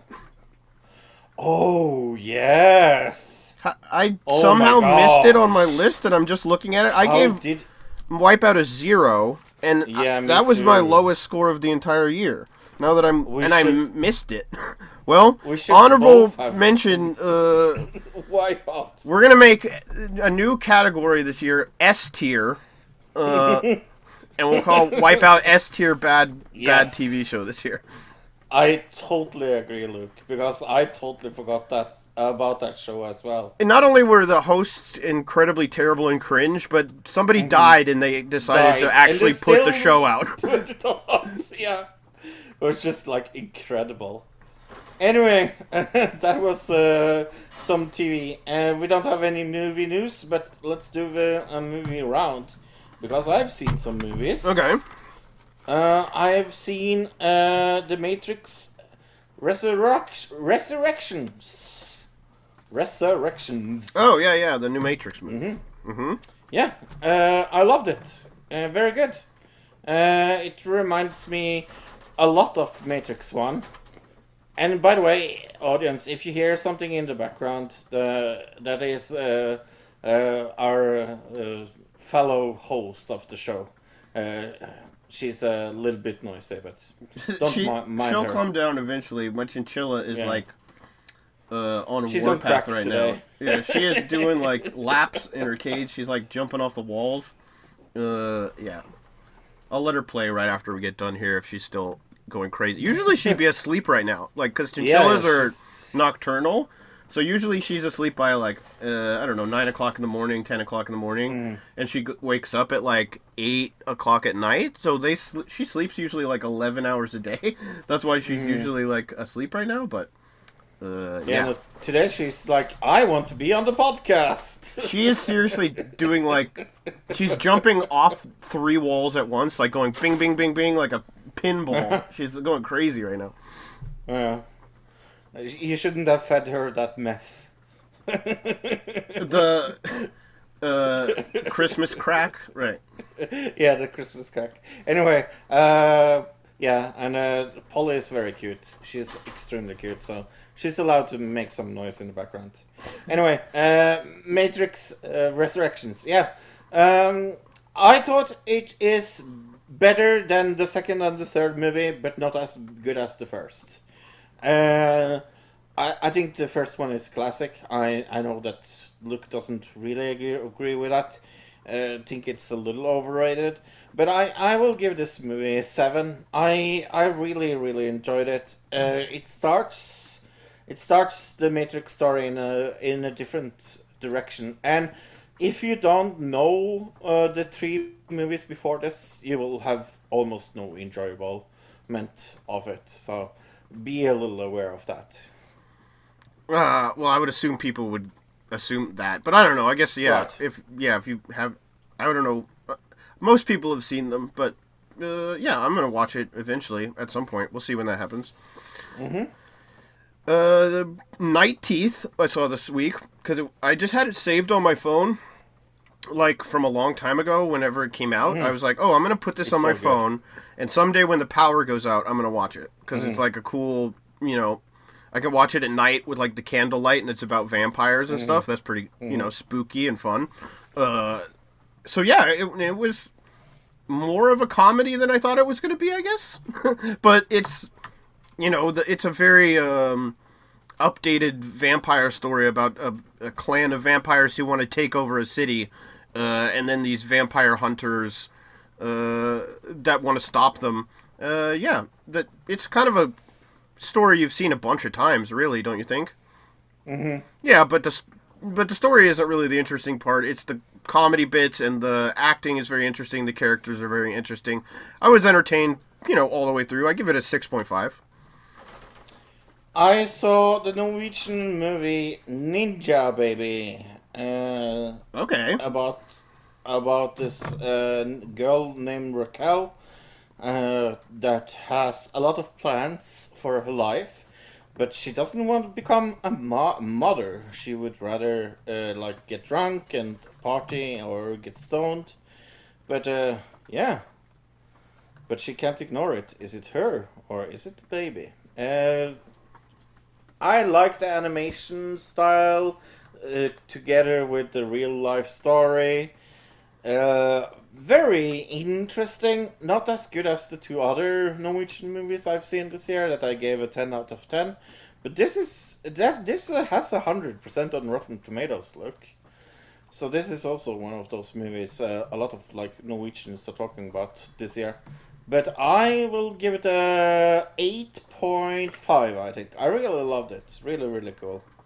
Okay. But Uh, not a, not as good as the world's uh, worst human. That is the best movie of the year, or the best, worst person in the world. Sorry, that I I had in my list of the best movies of the year. Right. Uh, South Park post COVID, return of COVID. Uh, I don't know. I didn't know if we I should put this in TV or movies, but we put the other one in movies because it was called a movie, but this one wasn't really called a movie, right? It was. It was. Was it? Yeah, yeah, yeah. I because it was only an it was not it was only an hour long, right? And the other one Yeah, was like an hour first and twenty. No, it was an hour long. That as well. Oh, really? Okay. I thought Yes. I thought the other one was longer for some reason. Uh, No. weird. Yeah, I guess this is. I don't know. It's just weird because it's not. Doesn't feel like a movie, does it? When it's an hour No. long. Yeah. No, it doesn't. Um. Yeah, this was fine. I, I enjoyed it. I didn't think it was Mm-hmm. offensive or uh, well, it was offensive, but I mean, I I wasn't like, oh man, this is not any. It doesn't hold up to the standards of the other one or anything like that. It was like, yeah, good follow up, kind of interesting. I kind of think it, they could have maybe even waited uh, a month or two.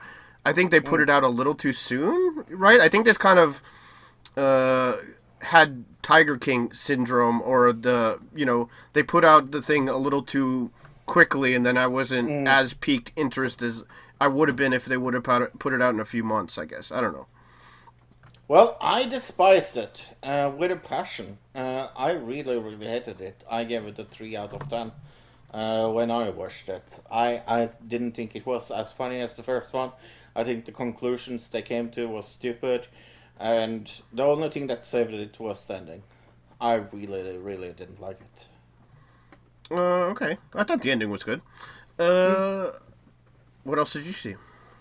I saw Being the Ricardos. Oh, I started watching this and I haven't seen the whole thing yet, but it's Ah. good. Uh, good so far. I watched. I don't know the first forty-five minutes. Yeah, this is directed by Aaron Sorkin, written by Aaron Sorkin. Has someone ca- called Nicole Nic- Nicole Kidman in it? Yeah, never heard of her.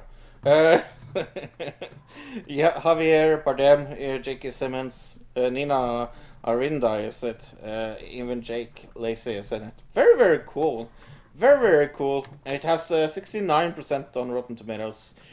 73 on audience score. I think I would land on a 6.5, maybe 7. Yeah, the Somewhere acting's very good. It's all shot very She's well, and like yeah. the you would think in in this like uh, storyline wise it would be slightly boring just because it's kind of autobiographical I, Mm-hmm. or uh, it's biography it's kind of a biography it's not really a biography though but like Wow. it's it's somewhat like uh, bio, biographical uh, Mm-hmm. but at least from what i've seen uh, their life was interesting enough that it that i i was entertained And she's amazing as Lucille Ball. I like her voice, her mannerisms, everything. Very, very like Lucille Ball. Uh, Yeah. The last thing I think we both saw, unless you saw something else, Nope. uh, Don't Look Up. Mm-hmm. Uh, yeah, big big talk of the week. Everybody's talking about this movie. Uh, when I was at Christmas, everybody was like, "Oh yeah, did you see Don't Look Up?" And I'm like, I'm watching it tomorrow. Don't spoil it. Right. don't, don't say anything. Yeah. Uh, we're not going to spoil it either, but holy moly, I love this movie. Very funny. So funny. It's not really mocking uh, No. end of the world movies, but it's just a comedy end of the world movie where it's uh, it's an end of the world. It's an asteroid end of the world movie, but it's also in in a way referencing current political uh, Events. not only events but like strife between different factions Right. of like the left and the right and uh vax anti-vax different things like that where like uh they use the asteroid or the comet i mean as like a replacement for those things and then uh it's a, it, it's talking about the asteroid but you realize oh really uh, it can also be equated to all these other political strifes we have in in society today, right? Yeah. Uh, I think this is uh, one of the best uh, movies uh, in a while when it comes to satire as well. I mean, it puts a thing very on the spot.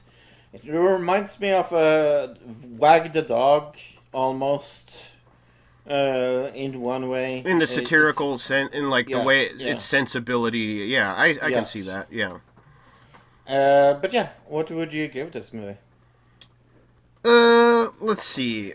Uh, I gave it a. Oh, I didn't give it a score. Uh, I'd probably give it an eight. Yeah, I would give it an 8.5 actually. I really enjoyed it. Yeah, it was really well done. Uh, and I think it can hold up in the future as far as like if you wanted to watch it in five years. I think it'd still be mm-hmm. entertaining. It's not too like when I say it talks about the politics, but it's not. It's doing it in a way where like I think those same kind of discussions will be relevant in five years. So yeah. Mm. Well, are you re- ready to hear the audio trailer for Velvet Queen? C'est un art fragile et raffiné. is fragile, a redefined art. To wait for an animal that is never guaranteed to come. Hey, look, Voir une bête sauvage revenait à coller son œil à un Judas magique. So is a cameraman shooting bison or buffalo? I can't tell. I don't know Yeah. the difference. Uh, one has Munir horn m'avait invité à l'accompagner au Québec à la poursuite d'un I don't know. être que je croyais disparu, la panthère des neiges. You see, this is a nature movie. Rencontrer un animal It's very nature, this nature Elle movie. ouvre une porte, derrière, And it's very French. l'incommunicable. Oui. Oh, Spellbinding and elegant.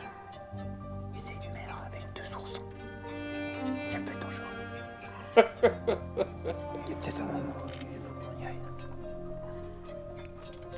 Aww. This is my kind of movie. Jonkrek sachi sachi. Ai gol. Do you like this kind of movies? I mean, this looks all right. It's not like a totally a nature movie. It's more. It seems like it's about people who film nature movies, kind of, or take nature photos. Which is more interesting than just the standard nature documentary, I guess. Pour moi, rêve. Pour lui, I look up the f- okay. French uh, uh, title of this. Yeah, it is Le Pantres des Neiges. Opens Say that? opened on Christmas, right? So I get, oh, it's Yeah. about this guy who's chasing a snow leopard or tr- to try to ph photograph it, obviously, not to kill it, which that's pretty cool. Mm-hmm. Uh, so tell me, what is this Oscar-nominated movie all about? In the heart of the Tibetan highlands, an award-winning photographer guides a writer in his quest to document the infamously elusive snow letter, snow leopard. Oh, so the photographer is taking the writer, uh, and the writer is documenting the whole thing, and then they also filmed a movie. They really did documented the crap out of this. Yeah, This is very, very meta. Mm-hmm. Yeah. totally. It's got a 100% on Rotten Tomatoes. Uh, Mm-hmm. 8.1 out of 10 on IMDb, 77% on Metacritic, 88% of Google users liked it. So good, good, pretty much across the board there. Yeah, all, all good, uh, but it was impossible to find reviews for this. Yeah, that's Uh, true. Yeah. Well, user reviews at least. There were some Yes. other reviews, but we don't really talk about those. No, so I went to IMDb for one change. Uh, uh, Tabal Michelle gave it 8 out of 10. The adoption of Sylvain Tesson's book is an ode for, for beauty and patience. Are we going to see or her and not uh, this, uh, the O snow leopard? Suspend and no spoilers, I'm going to guess. Uh, but I assure you, panther or not, the animals are, are there, and it is mag- magnificent. Eight out of ten. And then there was only one other review on there, and it said it said it was spoilers, but then I read it and it says one out of ten. All as for the story, well, it's like most of Anderson's movies, a tale about not particularly likable people trying to be happy in a world that doesn't approve of anything. And then I went and looked at who the director was, and it's not their name is not Anderson. So I think this person put a review for the wrong movie under this under this film and gave it a one star. Yeah. And I don't even know which movie. I'm assuming that uh, they're talking, maybe talking about the most recent Wes Anderson film. That's my Probably. guess. And somehow it ended up. They ended up posting it under the wrong film. I don't even know how you do that on IMDb. It's it would be really hard because it's like a whole other page you have to go in to do user reviews. Yeah. Right? Yeah. So weird. Uh, also coming out this week, uh, Sing 2. Can a koala, Buster Moon, and his all-star cast of animal performers prepare uh, to launch a dazzling stage extravaganza in the glittering entertainment capital of the world? Question mark. Oh, can do. Okay. Uh, I was like, I thought that was a question, like, uh, like, uh, not a subscription. Oh, okay. Uh, yes. There's just only one hitch. She has to find and pursue the world's most recluse rock star to join them. Uh, what begins with a buster dream of big time success soon becomes an emotional reminder of power of music heals even the most broken heart. Aww. Uh, this has a 7.6 out of 10 on IMDb, 67% of Rotten Tomatoes, 49% on Metacritics, 94% of Google users like this movie. Has a lot of people like uh, Taron Egerton Bono is in it, Tor- uh, Tori Kelly, and Scarlett Johansson. Okay, The Matrix Resurrections, which we you already talked about, to find out if his reality or physic is physical or mental construct. Mr. Anderson, aka Neo, will have to choose to follow the White Rabbit once more. If he's if he's learned anything, it's that choice, while an illusion, is still the only way out of or into the Matrix. Neo already knows what he has to do, but what he doesn't yet know is it is that the Matrix is stronger, more secure, and far more dangerous than ever before. 64% on Rotten Tomatoes, 5.8 out of 10 on IMDb, 64% on Metacritic, and 63% of Google users liked it. That fits uh, with my 6.5 as well. It's very rare you see Yeah. the all of the sites so closely grouped as far as like right around a 6 somewhere. Mm-hmm, Uh, or a 6.4, 6.3. Yeah. And even the Yeah. audience audience score, 63% on Rotten Tomatoes. So Right. very And uh, I gave it, and I gave it 6.5. So that's that's pretty close. That's just Uh, really weird that everybody is yeah. like, yeah, it's about a six. Uh, the King's Man. Uh, this is a sequel, prequel. Yeah, prequel. Uh, one man must race against time to stop history's worst tyrant and criminal's masterpiece as they get together to plot a war that could wipe out millions of people and destroy humanity. Uh, directed by Matthew Vaughn.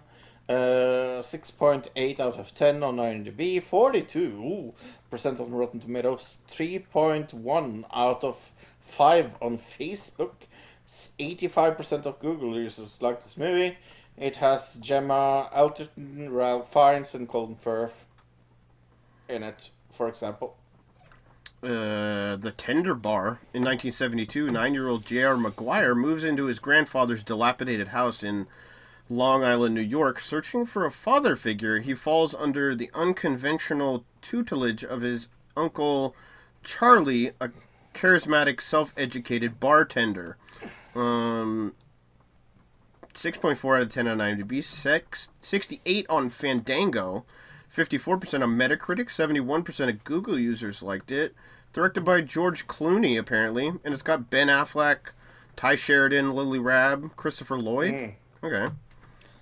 Look, we have to stop this podcast because I have to run and watch the next movie because it looks so interesting, he said ironically.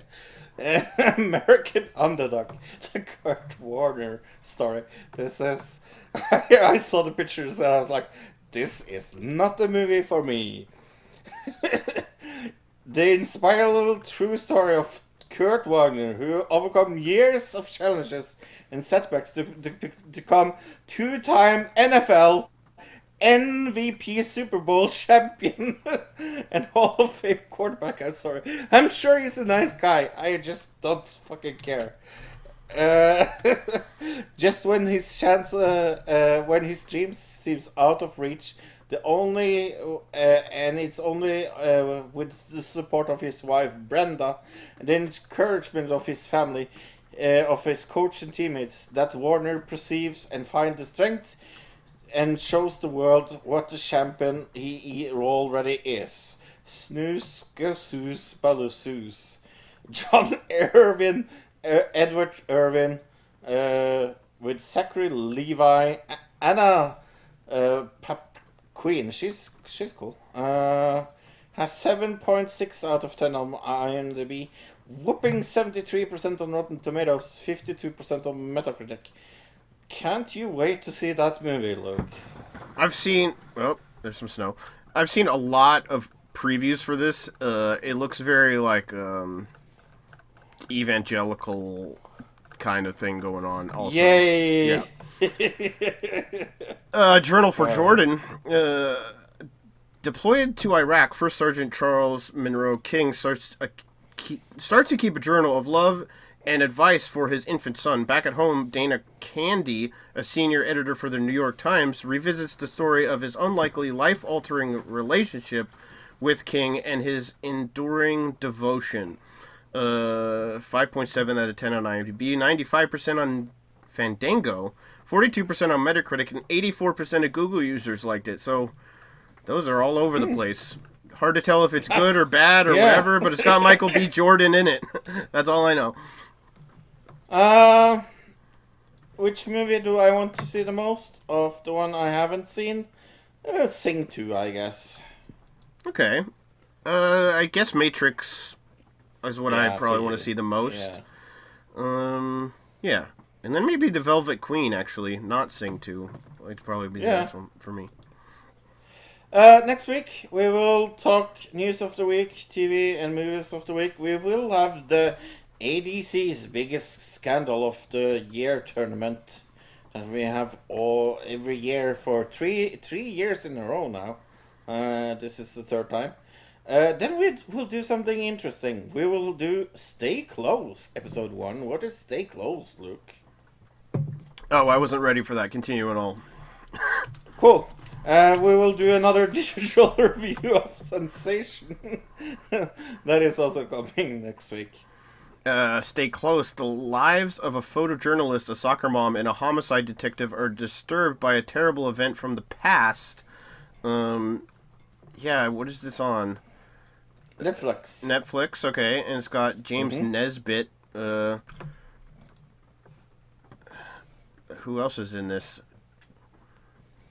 Eddie Izzard is apparently in it. Mm. That's cool. Uh, yeah, we'll check it out and see if it's good. And if it's not, we won't watch the rest of it. But uh, to be honest, this is, was one of the few things that uh, Was available. oh, Yeah. available. yeah. Yeah, we have no Uh, idea if this is going to be good or bad or anything. No. I, I have no, No idea. clue. So we're just going to go into it cold and see what happens. Yeah. Uh, okay. Anything uh, in the Jeremy round, look?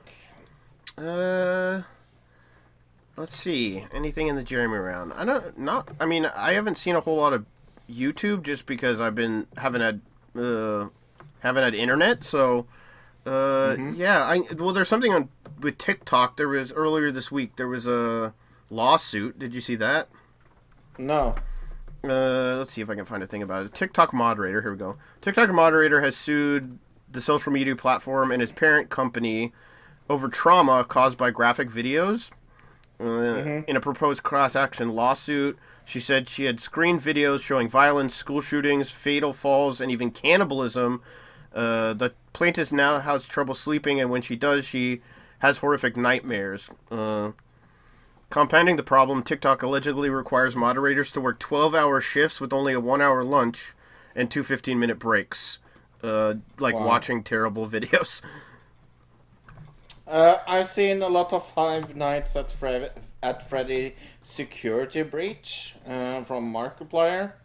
That's most of YouTube I've seen. All right, I guess I talked about that last week. Uh, you had, Yeah. yeah. it was it, it.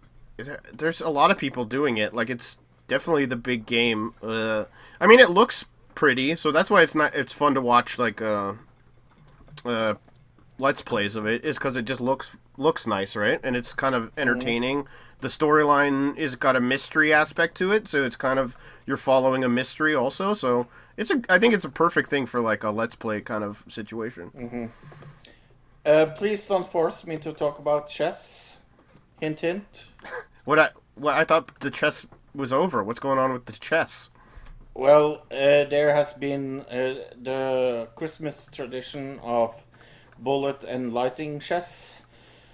Uh, Magnus Carlsen didn't even finish in the top three in in uh, lightning chess, and he lost his championship in in bullets. So, yay!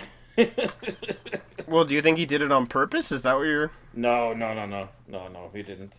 He he really wanted to win this. Uh, he he he got third place, but it's so different r- rules. Because I thought he was there was that whole thing of he was going to retire or whatever. Yeah, that was long, long, long, long ch- chess.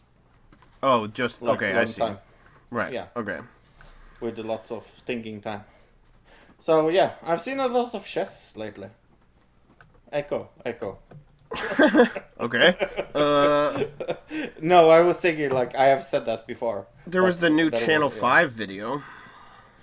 Oh yeah, I haven't seen it. You haven't seen it yet? Uh, Nope. it's about like the Phish, you know, the band Phish. Mm-hmm. It's just they're hanging out in a parking lot outside of a Phish concert where there's like all these people doing drugs. Like that parking lot outside of a Phish concert is is its own kind of like um uh ecosystem kind of. And he goes in there and check. It's I've been in. I not. I don't think I've ever been to a Phish show, but I've been to like similar groups like String Cheese, and there definitely is this kind of culture there for sure. So when you see it, I, I don't know. It, it this isn't exaggerated. I mean, it's exaggerated to the, to a degree for comedy, but uh, yeah, this is it's definitely a good one for sure to check out. Do you want to predict something for 2022 that you think maybe will happen? A prediction for 2022. Hmm. Uh, I can't even think of anything right off the top of my head. Uh, yeah, no. Do you think we will have more movies closed? Yes. Oh, what do you think? Uh, is Prince Andrew going to be put in jail? Uh, it's a good question. Uh, no, I don't think he's going to go to jail. Will he be? Will he f- be found guilty in a civil case? Um, maybe he might be. I think so. Yeah. I think. Let's see. You make a prediction. You're going to say yes. Then I'll say I'll say no uh, to make it interesting. I, I think it can go either way though, so it's hard. That's a hard prediction to make. Uh, will we see a new Corona variant? Oh, that's a good question. Uh, I say no. uh, I'll, I'm I'll probably say yes. Uh, uh, do you think uh, the Democrats will lose uh, the midterms? Oh yes, definitely. I mean, Yeah, that's not even. yeah. I don't even need to predict that one. That's just gonna happen. I agree. Uh, what else do we have next year that is important? Can you Uh, think of anything? no, not really right off the top of my head. Will you podcast with uh, Fro? I might think? podcast with Fro. Yeah, that's a possibility. I, I think I, I, I think so as well. That's my prediction. Okay. Uh, anyway, I wish all of you listeners a happy, uh, peaceful New Year, and we will all see you in January. Do you want to say something? Uh, yeah. Uh, hopefully, we all have a good year uh, coming up, and Happy New Year, everybody. Bye. Goodbye. Bye bye, everybody. Another di- another digital another digital citizen. Another digital citizen. Citizen. Another digital citizen. Another digital citizen. Citizen. Citizen. Citizen.